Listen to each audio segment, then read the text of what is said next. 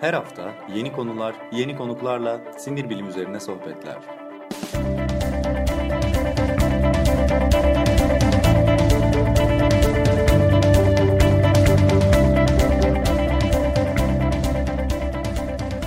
Neuroblog Podcast başlıyor.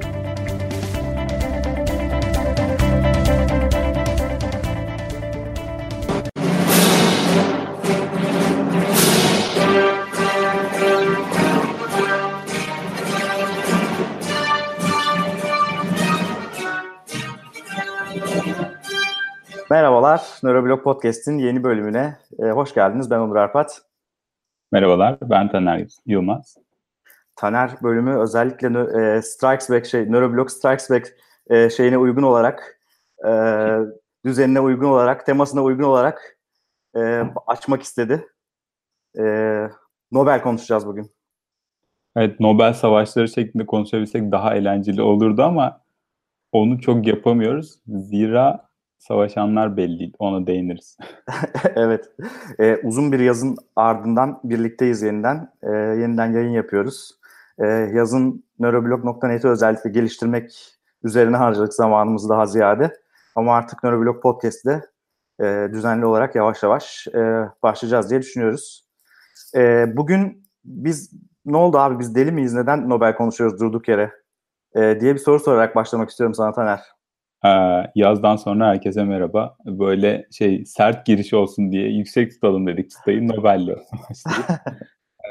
ee, tam denk geldi. Zira Ekim ayı Nobel e, tıp ödüllerinin e, açıklandığı döneme denk geliyor. O yüzden de hemen açıklamadan önce biz buna bir değinelim istedik. Evet 1 Ekim 2018'de öğlen saatlerinde Nobel e, tıp ödülü açıklanacak. Nobel tıp ya da fizyoloji diye geçiyor aslında resmi adı e, açıklanacak. Biz de ondan önce dedik ki bir Nobel özel yayını yapalım. E, bir genel olarak Nobel ödüllerine ve sinir bilim Nobellerine tarihteki bakalım dedik. E, böyle bir yayına başlıyoruz. İstersen Taner seninle başlayalım. Böyle anlaşmıştık. Sen başlıyorsun.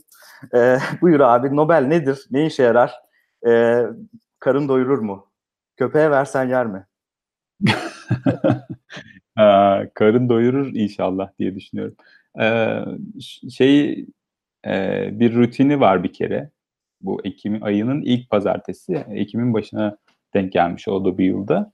E, tıp ödülleri için 5 artı 1 alanda veriliyor zaten bildiğiniz üzere. Bunlardan birisi tıp ve fizyoloji, öbürleri fizik, kimya, e, barış, e, edebiyat, ve başka ekonomi, ekonomi de var. Ekonomide artı bir olan aslında. Ekonomi Evet. sonradan ekle.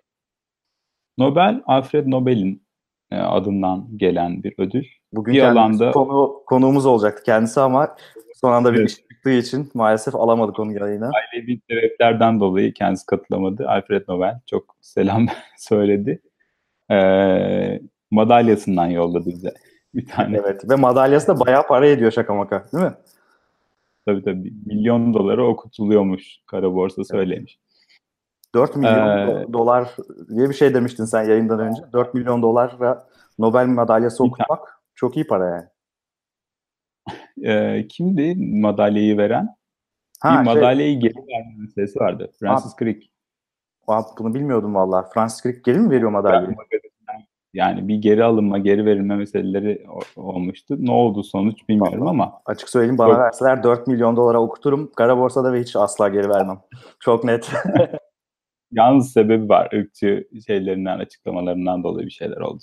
Yani öyle Olabilir. şey, çok keyifli olmadı. Ee, aslında Nobel ödülleri 100 yılı aşkın süredir planlanmış ve e, hayata geçiriliyor. Alfred Nobel kendisi bir kimyacı esas olarak bir, bir mühendis ve mucit. Ee, 350'den fazla patenti varmış ve bu patentlerden çok ciddi bir servet yapmış. Zaten ailesi varlıklıymış. Ee, baba da e, mühendismiş e, Alfred Nobel'in fakat e, kendisi de gerçekten ciddi bir servet yapmış. En büyük kısmı da bu servetin patlayıcılardan geliyor. Ee, kimyager olduğu için özellikle de patlayıcılarla uğraşmayı çok seviyormuş ve en çok bilinen şeyi e, dinamitin bulucusu yani mucidi. E, ne yazık ki yani dinamitin mucidi de denebilir. Şeysiz, dumansız bir patlama yaratacak şekilde barutu rafine etme gibi işlerle uğraşmış. O yüzden de savaş sanayisinde ciddi katkıları var. Bu kısımlarında çok da takdir etsek mi etmesek mi arada kaldım. Ama sonuçta dinamit de yani herhalde önemli bir işlev gören bir şey yani. İşte ne bileyim madencilikte falan da kullanılıyor. Hatta işte çok bilinen meşhur Phineas Gage dinamit olmadığı için aslında giriyor galiba o dönem. O kafasına o demir falan yani. Barutu şey yapıyorlar orada. E, barutu uzun uza diye böyle şey yapıp sıkıştırıp patlatıyorlar falan. E, ya bu arada zengin bir adam dedim. Zaten o dönemde şimdi birazdan e, teker teker Nobel ödüllerine de bakacağız. Birkaç tanesine en azından sinir bilim alanında olanların. Yani o dönemde zaten bilim yapmak için zengin olmak gerekiyormuş. Yani bilim hani fakirim ben ama aşağıdan geleyim de şey değil. Bilim bayağı e, burjuva ya da aristokrat e, şeyi e, o dönem için. Hatta evet. şu dönemde de tekrar aslında oraya doğru gidildiğini söylüyor bir sürü insanlar. Özellikle Amerika'da üniversite okumanın çok pahalı hale gelmesi, çok borçlanması insanların üniversitede. Yani bilim zaten biraz e, zengin adam işi yani öyle fakire bilim yok. Fakir devam. Toplumsal mesajlara başladım durduk yere. Hiç öyle bir program olmadığımız halde. bir dakika ya orada bir milyon liralık ödül veriliyor onu konuşacağız. Bir milyon dolarlık var. Dolar. Ee, yani şöyle bir durum var. Evet yani Royal Academy of Sciences falan gibi yani adı da Royal olan yerlerden bahsediyoruz. Hem Londra'da hem Fransa'da işte hem e, İsviçre'de bu ülkelerde bu çeşitli böyle şeyler var, kurullar var, bilim kurulları ve bunlar gerçekten de hani kraliyet bilim akademisi. Şeydeki de öyle yani şu andaki Nobel seçici kurulu da aşağı yukarı böyle bir noktada belki biraz daha aristokrat bir e, seçilim ve karar verme mekanizması olduğu yönde eleştiriliyor. Öyle olmayabilir üyeleri çünkü üyeleri de yani bu seçici kurulun üyeleri de kendi meslektaşları ve alandan insanlar tarafından önerilerek e, şey yapılıyor, e, atanıyor ama sahiden de ciddi bir şey gerekiyor. Özellikle mucitlik gibi bir şey için tabii zengin olmak gerekiyor olsa gerek. Evet. O zamanlar. Fakat şey var ha bu arada dinamitle ilgili şöyle bir itirazım var. Tamam onu yapmış da yani bayağı bildiğin şey e, askeri e, mühimmat ve teçhizat üreten fabrikalar kurmuş adam. Yani hani onunla kalmamış. Eylemede dökmüş. Girişimci bir insan yani sonuçta. Böyle bakmamak lazım yani. Bu piyasadır yani. Burada orağa çekice gerek yok bu noktada bence. Orak çekicinin başka yeri var ama yani yine de neyse farklı görüşler olabilir tabii ki. Ee, Emre Kongar Parlas ortamı oluşturduk. Niye öyle bir şey oldu? Evet yani. Bilmiyorum ben çok daha liberal çıktım. Bak işte böyle insan bir bir ödül bak birkaç milyon dolardan bahsedince hemen hemen değişti. Dolar işaretleri çıkınca hemen savaş evet. falan teknolojilerine mail ettim. Hayır hikaye şu e, bir patlama oluyor sonra Nobel'in kardeşi ölüyor. Bu işte patlayıcı üretme meraklarından dolayı. Ve Fransa'da gazeteler Nobel Alfred Nobel'in öldüğünü düşünerek şey yapıyorlar yani ölüm taciri öldü diye bir başlık atıyorlar. Ee, ve Alfred Nobel bu başlığı görüyor. Çünkü daha yani hayatta ve 8 yıl daha yaşayacak bu başlıktan sonra. Bunun da etkisiyle e, olduğunu söylüyorlar. E, bu varlığının ki o zamanki varlığını şimdiye çevirdiğimiz zaman böyle 180 ila 250 milyon dolarlık bir servet yapmış. E, yüz, bu varlığının %94'ünü e, bir vakfa bağışlamaya ve bu vakıfın da insanlığa en iyi katkıyı yapan, bu beş alandan en iyi katkıyı yapan insanlara ödül verilmek üzere yönetilmesi şeklinde bir vasiyet bırakıyor. Evet. Sonra İngiltere'deki e, işte benzer alanlar özellikle bu silah teknolojisi ve sanayinde çalışan alanlarda böyle biz önce bulduk siz önce buldunuz tartışması var. O yüzden servet hani bir e, telif ve şeyden dolayı oraya gidebilir diye biraz bekletiyorlar ama sonrasında birkaç yıl sonra öldükten 5-6 sene sonra düzenliyorlar. 96 1896'da ölüyor bu arada. 1833'te doğup 1896'da ölüyor. E, 1901 yılında da ilk Nobel evet. ödüllü seremonisi düzenleniyor. Evet. 1901'de ilk Nobel veriliyor. Sinir bilim alanında birilerine Nobel verilmesi çok uzun sürmüyor. 1906 yılında ilk sinir bilim Nobel'i e, veriliyor. E, o da alanlarda e, Golgi, Camillo Golgi, ünlü İtalyan patolog. E, diğeri de paylaşıyor e, Golgi. Bir İspanyolla, İspanyol Cajal'le ya da tam adıyla Santiago Ramon y Cajal. E, bu ikisi de çok önemli öncü sinir bilimciler. E, ama ondan önce belki yani bunların hikayesi çok güzel bir hikaye bence. İkisinde özellikle ben Cajal'e hayranlık derecesinde e, seven bir adamım yani e, şey olarak. E, ama ona geçmeden önce şeyi söylemek lazım yani sinir bilim Nobel'de çok güçlü bir şekilde temsil edilen bir alan. Yani bu işte 1901'den 1900 e, pardon 2018'e kadar işte 117-118 tane yıl var Nobel verilen ama bunların bir kısmında özellikle dünya savaşları sırasında e, Nobel ödülü verilmediği oluyor. Yani 100 küsur, küsur Nobel ödülü arasında ama tam 17 tanesi Nobel tıp ve e, fizyoloji açısından bakıyorum. 17 tane sinir bilim alanında e, veriliyor. Ve bu 17 e, Nobel'de yaklaşık 40 tane sinir bilimci paylaşıyor. Yani bir bakıma sinir bilimciyseniz ve hala Nobel almadıysanız ya da Nobel adayı değilseniz bence ellerinizi şey başınıza iki elinizin arasına alıp biraz bir düşünmeniz lazım. Yani ben nerede hata yapıyorum diye. Çünkü çok veriliyor bu, bu meret. yani 40 tane sinir bilimci şimdiye kadar Nobel almış.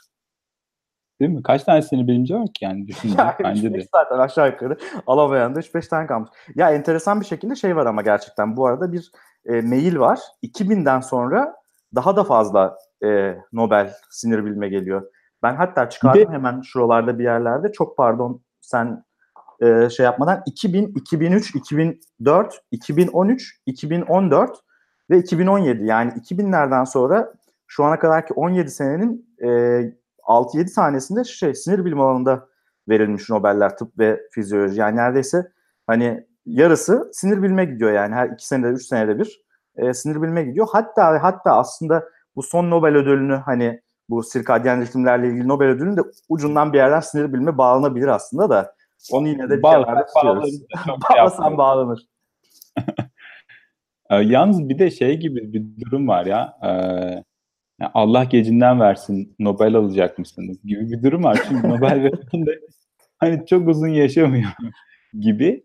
Şöyle bir şaka bir yana şöyle bir tarafı da var. Nobelleri bayağı bekleterek veriyorlar artık. Yani mesela işte bakarken gördüğüm şeylerden birisi şuydu.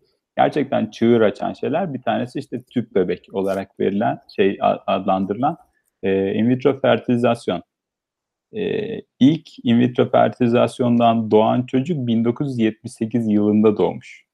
Nobel 2010. E, yani bekliyor. Geldi. Geçen geldi 40 yaşını kutladı zaten değil mi? Öyle bir şey vardı, hikaye vardı yani. Yani verseler çocuğa da verebilirler Nobel'i. Biraz daha bekleseler bu alan. Sinir bilimciyse çocuk o da alır yakında. In vitro, şey IVF ile doğan kadının neredeyse torunu olacak yani yakında ve hala anca Nobel alıyor yani şey IVF. Ha, bekliyorlar çünkü beklemelerin bir sebebi var diyecektim. Söyle. Ha, sen evet söyle. doğru söylüyorsun. Beklemelerinin bir sebebi var. Buyur sen söyle daha sonra ben devam edeyim. Ee, çünkü daha önce acele edip vermişler sonra şey sütten ağızları yanınca yoğurt dökülerek yemek. Hayda diye.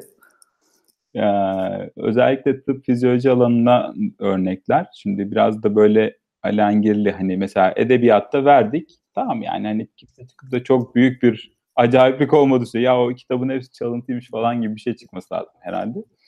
Ee, ama tıp alanında öyle değil. Çok değişiyor. Ee, ve bir yanlışlık var. Hani çok kötü niyetli bir şey var mı? Gerçekten yalan bildirim var mı? Bilmiyorum. Öyle gibi görünmüyor açıkçası ama 1926 yılında Alman Johannes Fibiger'e veriyorlar.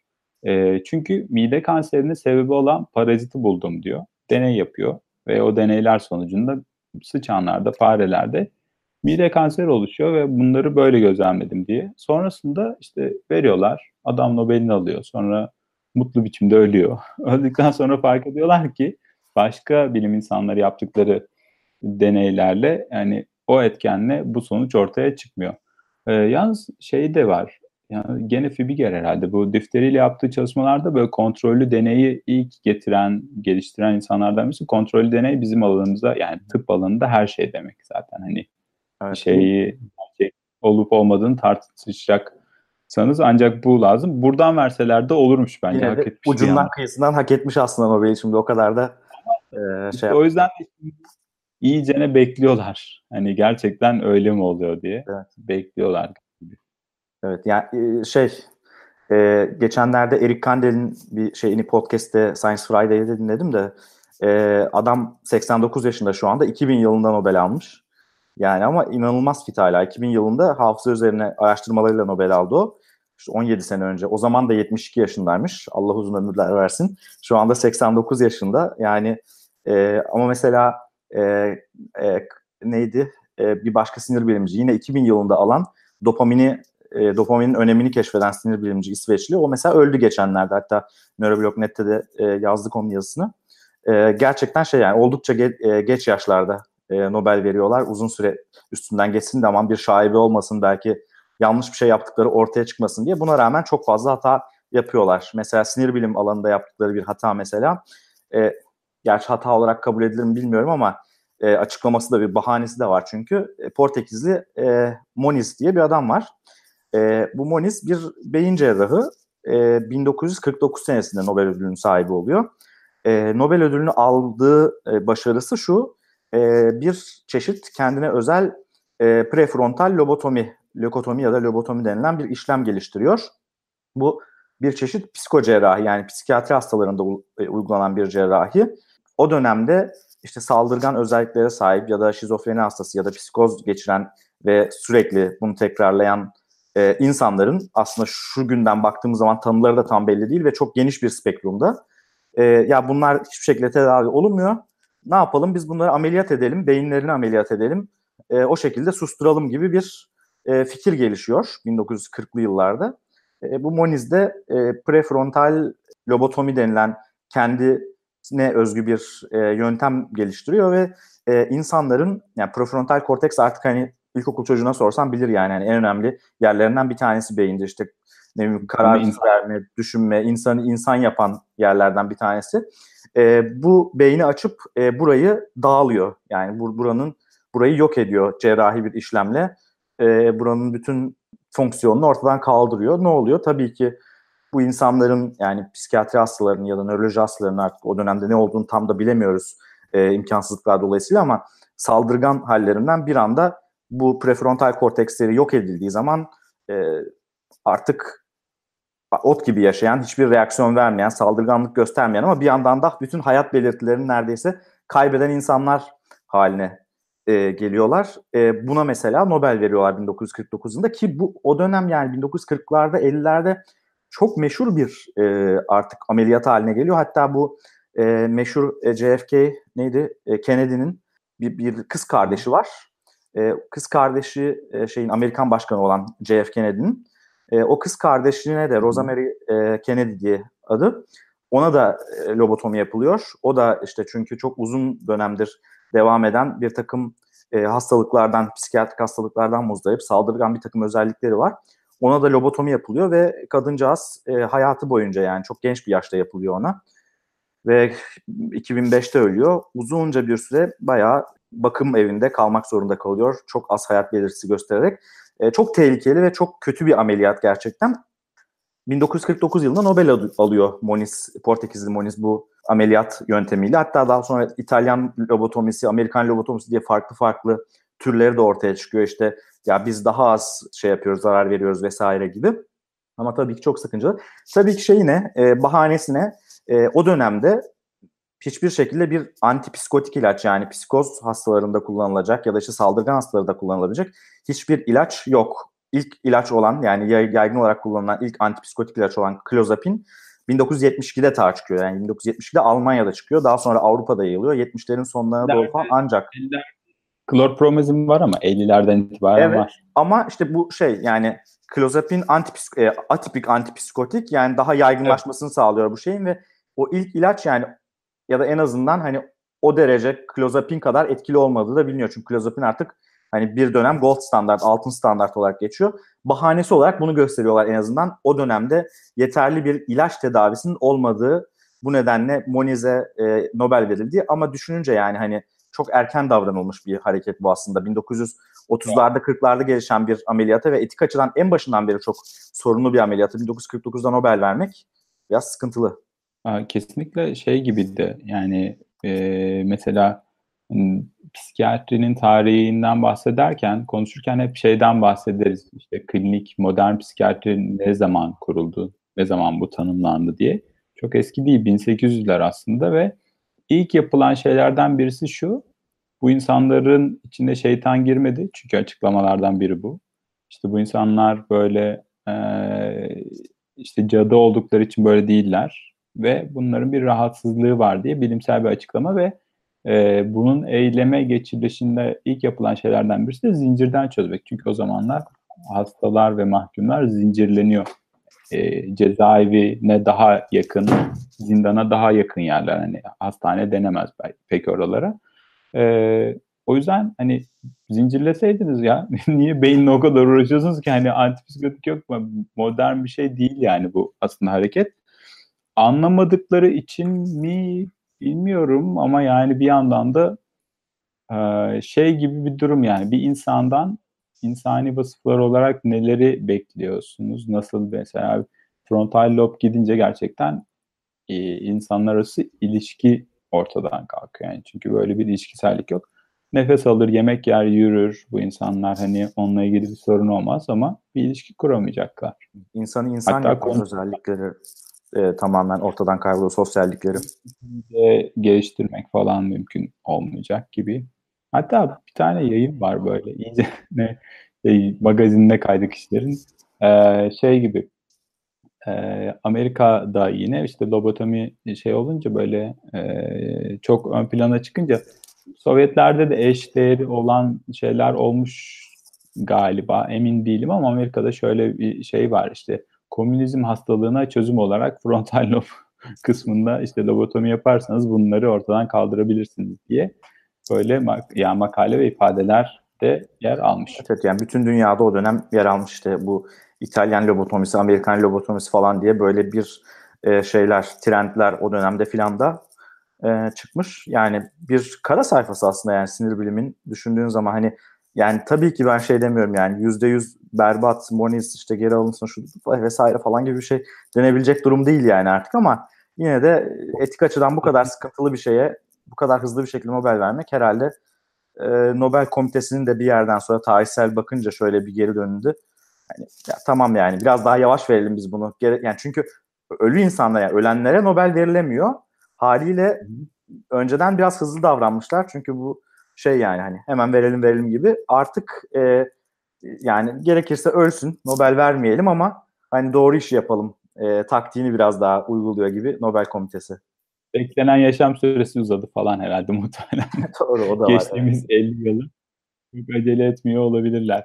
Yani bir de şey gibi bir durum var tabii. Bir orta bir akademi varsa hani Academy Awards gibi tıpkı Oscar ödüllerinde olduğu gibi skandallar da olur. Yani yanlış tercihler, işte taraflı seçimler, hala erkek egemen bir kurul olması bunlar eleştirilen yanları tabii ki bir yandan. Evet. Ee, her kurum gibi orada da bir sürü skandallar vesaire oluyor işte. Yayından önce konuştuğumuz şey vardı işte Nobel Edebiyat Ödülü verilemiyor. Bu sene neden verilemiyor? Evet. Çünkü işte bir, bir takım şey skandallarla işte şey oldu. E, ortaya çıktı sonra. Skandalı ortaya çıkıp yani böyle iddialar ortaya çıktığı için Nobel e, kurulunda yer alan bir e, şey üyenin kocası böyle bir şeyle suçlandı. Hı hı. Bu, bu yüzden bu yıl Nobel Edebiyat Ödülünü vermeyeceğiz dediler. Çünkü orada bir kriz çıktı. Yani bir yandan da şöyle bir şey var tabii. Olayın kendisi çirkin ve rahatsız edici. E, fakat biraz da hani medeniyeti de özlemiyor değil insan hani. Evet. Yani ne alakası var falan demiyorlar. Yani en azından evet skandal olduğu zaman vermiyorlar yani o açıdan iyi bir şey dediğin gibi medeniyet güzel bir şey. diyerek bitirelim.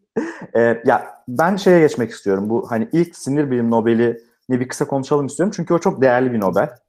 Ee, 1906 evet. yılında veriliyor. 1901'de ilk e, Nobel ödülleri veriliyor. 1906'da yani işte hemen 5 sene sonra ilk sinir bilim Nobel'i veriliyor. 1906 aslında sinir bilim tarihinde önemli bir tarih. E, çünkü e, Alman Alois Alzheimer'ın e, ilk defa Alzheimer hastalığını tanımladığı e, ve duyurduğu tarih. E, ama o 1906 senesinde Nobel alan sinir bilimciler, e, sinir bilimci Alzheimer değil tabii ki. E, İtalyan Camillo Golgi ve e, İspanyol Santiago Ramon y Cajal. Ödülü alma sebepleri aslında bir nevi beyin görüntüleme o dönem için sinir e, hücrelerini mikroskop altında görüntüleme yani gö- görme gösterme tekniklerini geliştirdikleri için aslında bu ikisine e, veriliyor. Ve enteresan bir şekilde Nobel e, ödülü verilirken kavga çıkıyor. Yani ilk sinir bilim Nobel'i bayağı olaylı geçiyor. Çünkü e, Golgi aslında biraz daha yaşlı bir adam. Yaklaşık bir 10 yıl falan yaşlı e, Kahal'den. Yani 9-10 yaş aralarında fark var. Kahal, Golgi'nin keşfettiği Golgi metodunu kullanarak e, görüntülemeyi yapıyor. Yani bu sinir hücrelerini şey yapıyor ama ikisi arasında bir bir hipotez farkı var. İkisi farklı e, hipotezleri savunuyorlar. Bu yüzden aralarında çok uzun zamandır devam eden bir sürtüşme var aslında. Biri İtalyan, biri İspanyol. İkisi birbirlerinin dillerini falan da anlıyorlar zaten. Yani İtalyanca konuşan İspanyolca an, anlar yani herkes bilir. Yani Golgi bayağı e, şeyden e, Nobel'i e, sunuş, hani Nobel'i alma töreninde e, bildiğin İsveç'te kürsüden e, Kahal'e saldırıyor yani bayağı hani senin teorin beş para etmez ben haklı çıkacağım falan filan diye böyle baya baya hani ciddi ciddi şey yapıyor. Kendisi Sıkıyor mu hocam? Aynen. Sıkıyor mu? Abi İtalyan adam bir de yani şimdi sıkıntı, sıkıntılı olabilir yani. Bunlara dikkat etmek lazım. Mafyatik bir takım şeyleri var, özellikleri var bu milletlerin. Gilya tarafından yani, gol. Şey enteresan bir adam gerçekten. Bu ikisi gerçekten çok enteresan adamlar. 1870'lerde e, yani sinir hücreleri e, mikroskop altında görüntülemek için biraz e, sıkıntılı hücreler. Bu Golgi metodu ya da işte siyah reaksiyon, black reaction deniyor. E, Golgi tarafından bulunuyor 1870'li yıllarda. Golgi de aristokrat bir aileden gelen e, zengin falan bir adam. İşte tıp okuyor vesaire. Bu yöntemi buluyor. Kahal bu yöntemi alıp e, geliştiriyor ve sinir hücrelerinin daha iyi görüntülenmesini sağlıyor. Ama esas benim hayran olduğum Kahal. Çünkü Kahal çok eksantrik bir adam. Bir kere her şeyden önce Kahal e, de yine böyle bir aristokrat bir şey aileden geliyor. Babası anatomi hocası.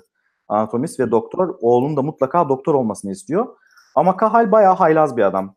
Böyle daha ziyade ilgisi işte resim yapmak, e, bayağı zeki, çevik falan da bir adam böyle spor spor yapıyor. Sanata falan uğraşı var ve kesinlikle hiç şeyle alakası yok hani ilim, bilim, tıp vesaire hiç pek bir alakası olmayan bir adam. Hatta e, yani uzun süre sürekli okul değiştiriyor falan böyle. Her gittiği okulda birilerini pataklıyor. Her gittiği okulda kavga çıkarıyor ve sürekli okul değiştirmek zorunda kalıyor. E, babası da hatta bunu böyle akıllansın diye e, sürekli böyle bir yerlere şey yapıyor, gönderiyor. Sanayiye gönderiyor gibi bir durum var. Bir berbere gönderiyor çırak olsun diye, bir işte ayakkabı tamircisine gönderiyor çırak olsun diye falan ama bu akıllanmıyor. E, bunun üzerine diyor ki ya ulan ben bu adamı nasıl acaba tıbba çekerim, nasıl bu adamı doktor olmaya ikna ederim. Anatomist olduğunu söylemiştim babasının. E, diyor ki ya gel diyor biz seninle diyor mezarlığa gidelim diyor. Mezarlıktan insan e, cesetleri toplayalım. Onları da sonra şey yapalım. Bizim anatomi laboratuvarında bakalım. Yani Kahal gözleri açılıyor hemen böyle. Çok hoşuna gidiyor. Çünkü macera. Yani adam zaten şey yani maceraya yaşıyor yani. Adrenalin deposu. Bunun üzerine gidiyorlar ve hani şey hoşuna gidiyor falan böyle ve işte getiriyorlar şeyleri. Orada kemik çizimleri ve işte anatomi çizimleri yapmaya başlıyor. E, bir nevi artık o anatomi çizimlerine o kadar hoşuna gidiyor ki kendi sanatıyla yani sanatı olan ilgisiyle tıbbı olan ilgisini birleştiriyor ve tam da babasının istediği gibi bu bir çeşit macera e, yoluyla e, tıbba yönlenmiş oluyor bu çizimler aracılığıyla. Bu arada tabii yani o dönem için e, mezarlıktan ceset ya da kemik çalıp da laboratuvara götürmek çok ender görülen bir şey değil. Sonuçta 19. yüzyıldan bahsediyoruz. Hani e, hala evet, sıkıntılı. Bu şekilde yani. Evet neredeyse. evet yani hani kadavra falan durumları hala sıkıntılı yani. yani hala sıkıntılı 21. yüzyıldayız. O dönem hayli hayli sıkıntılı ve e, çok e, şey e, ciddi bir şekilde yapılan bir uygulama zaten. Kahal'de bu şekilde e, sinir bilime, tıbba girmiş oluyor. İyi ki de giriyor. Çünkü e, Kahal e, Güzel abi. Çok iyi haber bence de. İyi ki de girmiş. Bence de çizimler çok başarılı yani. Evet. Yani çünkü Kahal'in şöyle bir olayı var. Evet, şimdi o dönemde iki tane teori çe- e, çekişiyor. Bu işte modern sinir bilimin başlangıcı diyebileceğimiz bir nokta burası. Golgi ve tayfası diyor ki beyindeki sinir ağı bakın işte görüyorsunuz böyle bir örümcek ağı gibidir yani. Hani tamamen e, bir ağ şeklindedir ve hiçbir şekilde bölüm, bölünür şekilde falan değildir. Yani işte beyinden ta aşağıya bacaklara kadar, bütün uzuvlara kadar hepsi bir e, ağ şeklinde ve hiçbir bölüm, bölünmez bir bütündür şeklinde bakıyorlar. E, Golgi ise bunun böyle olmadığını kanıtlayan adam. Aslında o ta oradaki tartışma oraya dayanıyor. Go, e, pardon Kahal. diyorum. E, Kahal. Kahal bunun böyle olmadığını kanıtlayan adam. Çünkü Kahal aldığı yöntemle yani bu gümüş nitratla Golgi metodunu alıp e, sinirlerin ayrı ayrı olduğunu, e, dendrit ve akson diye uzantıları olduğunu, bir hücre gövdesi olduğunu ve birbirlerine ufak bir aralıkla, daha doğrusu sinapsı aslında daha sonra Sherrington keşfediyor ama o da yine Nobel alıyor bu arada Sherrington sinapsı keşfeden kişi. 1940'lı yıllarda yanlış hatırlamıyorsam ya da biraz daha geç olabilir. E, bu ama gerçekten yani en azından tek bir ağ olmadığını, nöron diye bir şey olduğunu ve teoriyi değiştirmiş. Evet, milyonlarca, hmm. milyarlarca nöron olduğunu muhtemelen ve işte teori olduğu gibi değiştiriyor yani nöron dok- doktrinini. Daha doğrusu nöron doktrini ortada ama e, Kahal bunu kanıtlayan adam. Aslında aralarındaki çekişmenin en önemli sebebi de bu. E, Golgi bu kanıtlanmasına rağmen ta ölümünün son yani ölümüne kadar neredeyse kabul etmiyor böyle bu şey e, e, nöron doktrinini hala işte bu retiküler teoriye falan bağlı kalmaya çalışıyor ama en sonunda mecburen kabul ediyor tabii ki. Çok eksantrik bir adam Kahal. Yani Kahal mason, e, Kahal agnostik, e, Kahal çok uzun bir zaman böyle işte hipnoz, parapsikoloji bunlar üzerine çok ciddi böyle hani şey kafa yoruyor böyle hayatın önemli bir kısmını e, şey yapıyor. Hatta karısını da denek olarak kullanıyor e, bu çalışmalarda. Aşırı eksantrik bir adam. yani. Çok çok bayağı yani hani delilikle dahilik arasında hakikaten giden bir adam. Zaten çocukluğundaki kav- kavgacı yapısından beri zaten bu iş buraya geliyor. Tam çılgın, çılgın bilim adamı. Aynen tarzında. çılgın bilim adamı e, şeyine prototipine süper uyan bir adam. Sonra da zaten çılgın bilim adamla devam ediyor. Yani benim bilmiyorum yani bilim tarihi okumayı çok severim. E, okuduğum ender adamlardan bir, bir tanesi agnostisizmden, ateizmden tekrar kiliseye dönen. Yani tekrar bir anda şey yani aslında tam olarak kiliseye dönmüyor ama inançlı bir insan olduğu tek, olduğunu tekrar söylüyor. Yani çok eksantrik bir adam. Çok ciddi bir şekilde bu arada çalışkan bir adam. Öldüğünde 82 yaşında ölüyor. Hala ölüm döşeğinde birileri tarafından şey, bir şeyler e, kurcalıyormuş öyle bir şeyler yazıyormuş falan yani o sırada ölüyor. Ee, yani Kahal bayağı deli dahinin tam olarak şeyi. Hatta Kahal'in bilimsel tarafı burada bitmiyor.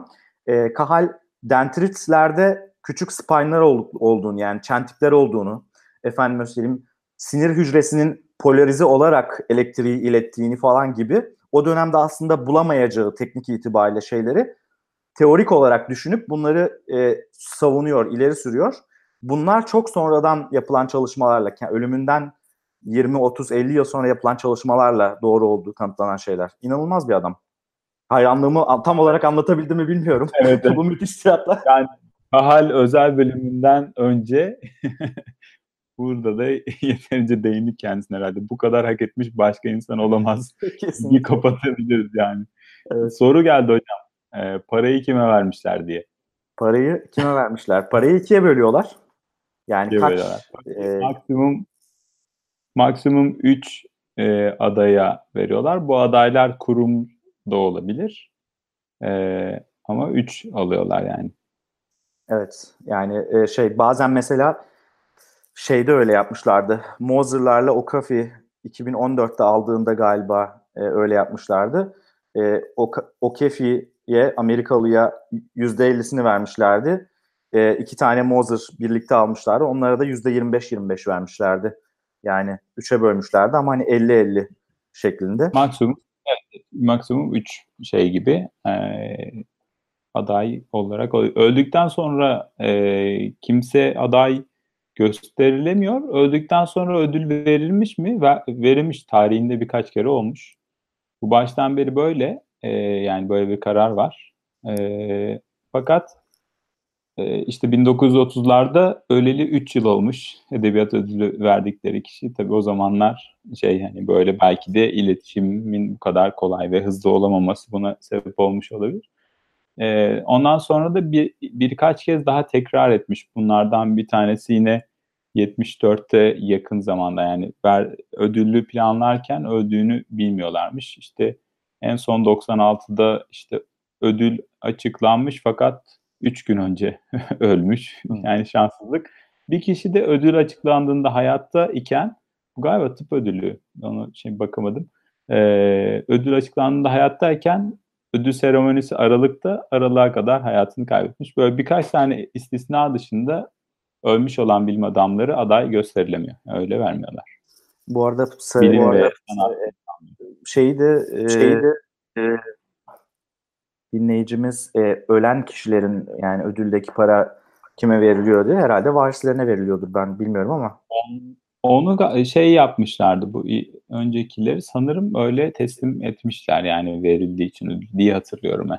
Şey yapılmış yani zaten ödülü almış o kişiler diye. Yani para ödülü aralığa kadar beklemiyor yani para ödülünü hemen tınk yazıyor hesabımıza. Bankasına havaleyle. Hemen IBAN yollayın şey yapıyorum. Bu arada şeyden bahsediyorduk. Ha, girişteki şeye e, dönelim. Bu ödül vesaire hani kim nasıl alıyor meseleleri var. Ee, birkaç şey e, nokta var onlardan da bahsedelim. Azıcık magazinsel, azıcık sürece ilişkin. Ee, şimdi e, şey gibi Star Wars gibi böyle Nobel Wars olamıyor. Çünkü aday gösterilenleri 50 yıl boyunca açıklamıyorlar. Yani kim hangi adaylar arasında bunlar Nobel aldı bilmiyoruz. 50, 50 yıl geçmesi gerekiyor. Seçim sürecini kimlerin oy verdiğini de açıklamıyorlar. 3000 tane Nobel seçici yani Nobel aday gösterimi için e, kaynakları var. Bunları da gizli tutuyorlar. O 3000 kişiye şey yapıp e, birer mektup yollayıp e, dünya çapında artık bunlar. E, onlardan aday e, önerileri istiyorlar. E, aday önerileri için şöyle bir şey gördüm bu arada. Kendini aday gösteremiyorsun. O yüzden yani ne kadar nörobilim alanında bulunsan da hani şansı yükseltmek için zaten ben kendim şey yaparım gibi olmuyormuş. Ya bu arada öyle bir engel. Aday gösterme muhabbeti oldu da e, aklıma rahmetli Oktay Sinanoğlu geldi yani. Hakikaten hiç sevmezdim rahmetliyi. No, Nobel'e aday gösterildim falan işte 88 kere Nobel'e aday gösterildim diye kendi kendinin propagandasını yaptırır dururdu. Hani sanki birileri gerçekten Nobel'e aday gösterilip gösterilmediğini bilebilirmiş gibi. Sanki gerçekten böyle bir belge varmış gibi. Kendi kendinin propagandasını sağa sola yaptırır dururdu rahmetli. Ee, hiç sevmezdim hakikaten ama neyse yine de bir rahmetli analım kendisini. Nobel'le il- ilişkimiz e, tabii şu anda başka boyutlara da sıçradı. E, tıp alanına da dokunan bir meslektaşımız var. Aziz Sancar aldı. Evet. Ondan önce bir edebiyat Nobel ödülü de ülkemize geldi. Orhan Pamuk aldı. Sayın Şu ana kadar bu kadar değil mi? Fanus'ta e, bilim yapıp siyasetle ilgilenmeyen sevgili Aziz Sancar. Gerçekten. Yani yaşına hürmet ve hani bilim adamlığı meselesi tabii ki insanı birazcık da şey yapmıyor, üzmüyor değil bu konuda ama Abi ben şey e, taraftarıyım. Dürüst olayım ben. Yani yıllardır yurt dışında yaşıyorum. E, tövbe ettim ya. Yurt dışında yaşayan, uzun süre yurt dışında yaşayan bir insan Türkiye siyaseti hakkında yorum yapmasın gerçekten. Yani çünkü Bak, hakikaten sakin ben... duruyor. Aziz Sancar da lütfen konuşmasın Türkiye siyaseti hakkında artık. Çok kötü konuşuyor. Birisi buna gerçekten bunu söylesin birisi artık. Çevresinde hiç seveni yok mu bu adamın diye düşünmeden edemiyorum yani.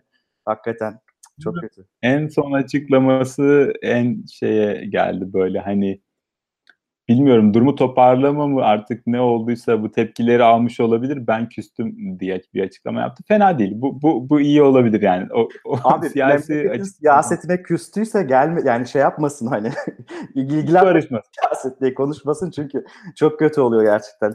Ee, Bilim Filden Gürkan da şimdi dinliyor. Gürkan da yazmış katılıyorum diye. Onun o da çok güzel tweetler atmıştı bu konuda yani Aziz Sancar lütfen siyasetle şey yapmasın. Ayrıca Orhan Pamuk da karışmasın. Yani hakikaten Nobel alan birileri çıktıysa gerçekten lütfen siyasetle ilgili konuşmasınlar. Şu memleketin siyasetiyle ilgili. Nobel'ini almışsın falan diye böyle. Yani Abi, öyle şey olmuyor. Az önce şey konusundan bahsediyorduk. Hani Nobel o kadar da siyasetten uzak olmayabiliyor. Obama'ya vermişler. Evet. O ne olacak? Evet. Yani şey Obama başkan yani, seçildi. 3 ay sonra daha adam hiçbir şey yapmamışken durduk yere Nobel Barış Ödülü verdiler adama. Yani o noktada biraz saygınlığı ya azaldı gerçekten. Allah'ını seversen Allah'ını seversen al şunu da lütfen bir, yere bir, bir şeyler atma füze falan. Diye. O zaman şey denmişti yani işte George W. Bush'tan sonra yani büyük savaş çıkarıcısı İran işgalinin şeyi mimar George W. Bush'tan sonra işte 3 ay sonra geldi. George W. Bush'tan daha kötü ol- olamazsın. Al sana Nobel falan diye Nobel vermişlerdi adamcağıza. Yani Ya evet, bu siyaset ve bilim meselesi kısmı birazcık şeydi. Hani tabii ki e, şuna ben de inanıyorum. Onu da söylemek lazım sanırım. Sadece e, bir bilgisayar misali bir veri üretim makinesinin bilim olmadığını düşünüyorum. Çünkü bir daha çok bizim yapmaya çalıştığımız podcast'te yapmaya çalıştığımız da bu. Yani bir aydın sorumluluğu hani kendimizi aydın olarak tanımlayacaksak eğer bunu hani bir ukalalık olarak addetmemenizi de rica ediyorum dinleyenleri. Ee, gerçekten öyle hani sadece o veriyi üretmek değil o verinin hayatımızda nereye denk geldiği, nasıl bir karşılık bulduğu da çok değerli. Mesela ben de e, şeyi çok talihsiz buluyorum. O kadar söyleyeceğim. Evrim konusunda açıklamalar falan böyle bir çok öyle kastedildi mi edilmedi mi bilmiyorum ama çok acayip yerlere denk geldi ve talihsiz oldu diye düşünüyorum. Ne, ne magazin varmış ya konuda çok böyle magazin var ya. Bu arada müthiş bir, da var. Müthiş bir hikaye daha var. Anlatmayacağım ama Çağrı Yalgın daha önce Açık Bilim'de e, yazmıştı. Onu sadece tavsiye ederek geçeyim. E, şey Rita Levi Montalcini diye İtalyan bir kadın var. İtalyan e, Yahudisi. Hı. E, Yahudi olduğu için çok fazla İkinci Dünya Savaşı öncesinde İtalya'da e, bilim yapmasına izin verilmiyor. İşte baskıya maruz kalıyor vesaire. Ona rağmen kendi yatak odasında bir laboratuvar kurarak e, çalışmalarını yapıyor ve bu çalışmalar daha sonra Amerika'da e, görülüp başka yerlerde yayınlatıyor. Çünkü İtalyan dergisinde Yahudi olduğu için e, hiçbir çalışma yayınlatamıyor. Yasak çünkü Yahudilerin e, bilimsel çalışma yapması İtalya'da o dönemde Mussolini faşist dönemler. E, bunları e, diğer çevre ülkelerin e, şeylerinde İsviçre, Vatikan vesaire gibi yerlerden göndererek e, oradan yayınlarını yaparak dikkatini çekiyor Amerikalıların. Sonra Amerika'ya gidiyor ve o çalışmaları üzerinden yani işte şey e, sinir büyüme faktörünü bulan insanlardan bir tanesi 1986 yılında Nobel ödülünü kazanıyor. Müthiş bir hikaye. Çağrı Yalgın'ın e, Açık Bilim'deki yazısını herkese tavsiye ederim. E, Nisan 2013 sayısından Açık Bilim'in onu da söyleyeyim. Yani hazır sinir bilim, politika falan muhabbetinde girmişken aklıma geldi. Evet, evet. Yani bir de yani e, kadın Yahudi vesaire hani bunlar gerçekten hani şeyin üretimini, bilimin üretim alanlarının kısıtlanmasını falan da çok gösteren şeyler. Bu arada bir tane daha İkinci Dünya Savaşı e, şeyi hikayesi 44-49 arasında 1944-49 arasında üç tane tıp e, mensubu şeyde hani bilim insanı da Almanya'da Nobel'e e, aday gösterilip al, ol- almışlar ödülü. Üçünün de ödülü almasına Hitler engel o, olmuş. Yani o e, şey e, o dönemde. 45'ten sonrakinin nasıl olduğunu bilmiyorum. 49'a kadar sonrasında belki de hani ödül verilebilmiş olabilir. 44-49 arasında yazıyordu öyle hatırlıyorum. Evet. Yani şey gibi oldu. Futbol sadece asla futbol değildir gibi. Nobel'de sadece asla Nobel Nobel değildir gibi. Doğru. Çok doğru. Sinir bilim şeylerine gelelim. Senin bahsedeceğin başka bir iki şey daha vardı galiba. Onları Yok abi yani benim başka bahsedeceğim şey ben son bir kez daha bir kez daha kahal deme deyip e, kapatmak istiyorum. Başka bir şey demek istemiyorum. Hal diyelim. yani şey de var mesela gerçekten geriye dönük e, böyle bir ben de şey listeye biraz baktım. E, sahiden beyinle ilgili meseleler çok var. E, şey diye de düşünüyorum yani bu alandaki buluşlar çok değerli geliyor insanlara çünkü yani çok gerçekten çok bilmiyoruz. Çok açık yani nasıl oluyor, niye öyle oluyor bilmiyoruz. Bazı yani tedavileri falan kullanıyoruz. Nasıl çalıştığını bilmiyoruz. Yani bilmeyebiliriz de zaten. Henüz e, bunları bulanlar da bir şeyler e, bir alanda e, şeyler e, Nobeller falan alacaklar muhtemelen. Beyin daha da öyle bir alan gibi görünüyor. E, bir de şey vardı şu ekonomi alanında vesaire de gösterilen davranış bilimine dair şeyler, çalışmalar da var. Ekonomi. Evet. Değil mi? Kahneman aldı değil mi? onu? Kahraman aldı. Evet. En sonda Yani işte- mesela Hı hı. bu da aslında davranış bilimi, işte neuroscience ile de ilgili bir alanlardan birisi. Evet, en son Thaler de aldı. Yani davranışsal nörobilim diye de bir alan var. E, bunu ekonomi alanında aldılar bunları ama artık onları sinir bilim Nobel'i olarak sayamayız herhalde. Yine de davranışsal iktisat önemli bir bilim dalı ve bir nevi sinir bilimle kesişen e, şeyleri var. E, noktaları yani var. Beyinde ne oluyor ve davranışa nasıl yansıyor? Nasıl karar veriyoruz? Da. Evet, kararlarımızı ne et- etkiliyor gibi. Bu da enteresan. Bunlar da sinir biliminde psikoloji çalışmaları aslında. Bir de Nobel adayı evet abi Nobel adayı gösterelim. Yani Nobel kim, kim alır abi buyur. Nobel'i almasını Kim alır? beklediğin bir arkadaşın, bir eşin, dostun var mı? Ben gönderdim abi. 3000 mektuptan biri ben dedim. Süper. Beni gönder. Gönder. İnşallah parayı kırışırız. evet aramızda lafı mı olur yani. Ee, bunu da Twitter'dan bir yazalım abi. Etkileşim olsun Olur. insanlar yazabilsinler. Önerileri var mı? Merak ediyorum. Ee, Ayın birine kadar vaktim var. Biz biz sormadan e, bugün Çağrı kendi kendine yani kendisi yazmış demiş ki e, ben demiş iki şey bekliyorum. E, sallayayım da tutarsa şey olurum hani e, prim kazanırım tutmazsa da sağlık olsun diye. Bir tanesi optogenetik yani işte beyni ışıkla uyarma e, sistemleri Hı. üzerine olabilir demiş. Neuroblog.net'te de bununla ilgili yazılar yayınlamıştık. İkincisi de e, CRISPR-Cas9 e, olabilir. Yani bu ikisi de zaten sonuçta çok önemli teknikler. Yani düşününce de hakikaten akla yatkın. Bunlar bir ara Nobel alacaklar. Bu sene mi olur bilinmez ama önümüzdeki senelerde bu ikisi kesinlikle Nobel adayılar yani çok net bir şekilde. Erken daha erken falan. Yaşlarına Ya- bakmak lazım bunu şey yapar, icat edenler. 70'in altındaysa mümkün değil daha erken. evet sorulara bakayım. Çok az bitirmeden önce epey e, dinleyicilerimiz Sayın Nobel ödüllü bilim insanımız üzerine e, konuşmuşlar. E, ben de şey söyleyeyim çok e, sert bir şey söyledim belki ama ya da çok e, açık bir cephe aldık e, kendisine karşı ama yine de saygıyla, takdirle karşılıyoruz tabii ki yaptığı şey. Çok önemli bir şey yaptı. Nobel almak da yani Türkiye'li bir bilim insanı olarak Nobel alması da e, yani gurur verici bir şey bir, bir sürü insan için. E, onu da söyleyelim tabii ki. Aziz Sancar'la ilgili. Ve Orhan Pamuk'la da ilgili tabii. Kim ne derse de siyasi düşünceleri ne olursa olsun yani. Ee, yani tabii ki şöyle bir tarafı var. Şunu bizim beklentimiz yükseliyor. Yani Nobel'e de fazlasını bekliyoruz gibi bir tarafı var. Şeyler duymak, e, işte e, ilgi çekme, ilgi görmesi gibi bir derdimiz ve bir meramımız var. Böyle de bakılabilir. Yani insan umduğu yerden kırılırmış diyerek kapatmak istiyorum ben de bu konuyu. Tamam. 50. dakikaya varmışız. Sö- söylemek istediğim başka bir şey var mı yoksa kapatalım yavaş yavaş e, diye sormuştum. Söyleyeceğim bir şey yoksa kapatıyorum yavaş yavaş. E, herkese iyi akşamlar diliyoruz. E, Neuroblog Podcast yeni sezona yavaş yavaş başlıyor. Yavaş yavaş ısındık bu yayınla birlikte. E, Neuroblog'u YouTube'dan, Twitter'dan, Facebook'tan, SoundCloud'dan e, her yerden takip edebilirsiniz. Her yerdeyiz. Apple Podcast'lerde, Stitcher Radio'da varız. Podcast'leri dinlediğiniz her yerden de bize ulaşabilirsiniz. Ee, bizi dinlediğiniz için toş- çok teşekkür ediyoruz. Herkese iyi akşamlar diliyoruz. İyi akşamlar, çok teşekkürler. Her hafta yeni konular, yeni konuklarla sinir bilim üzerine sohbetler.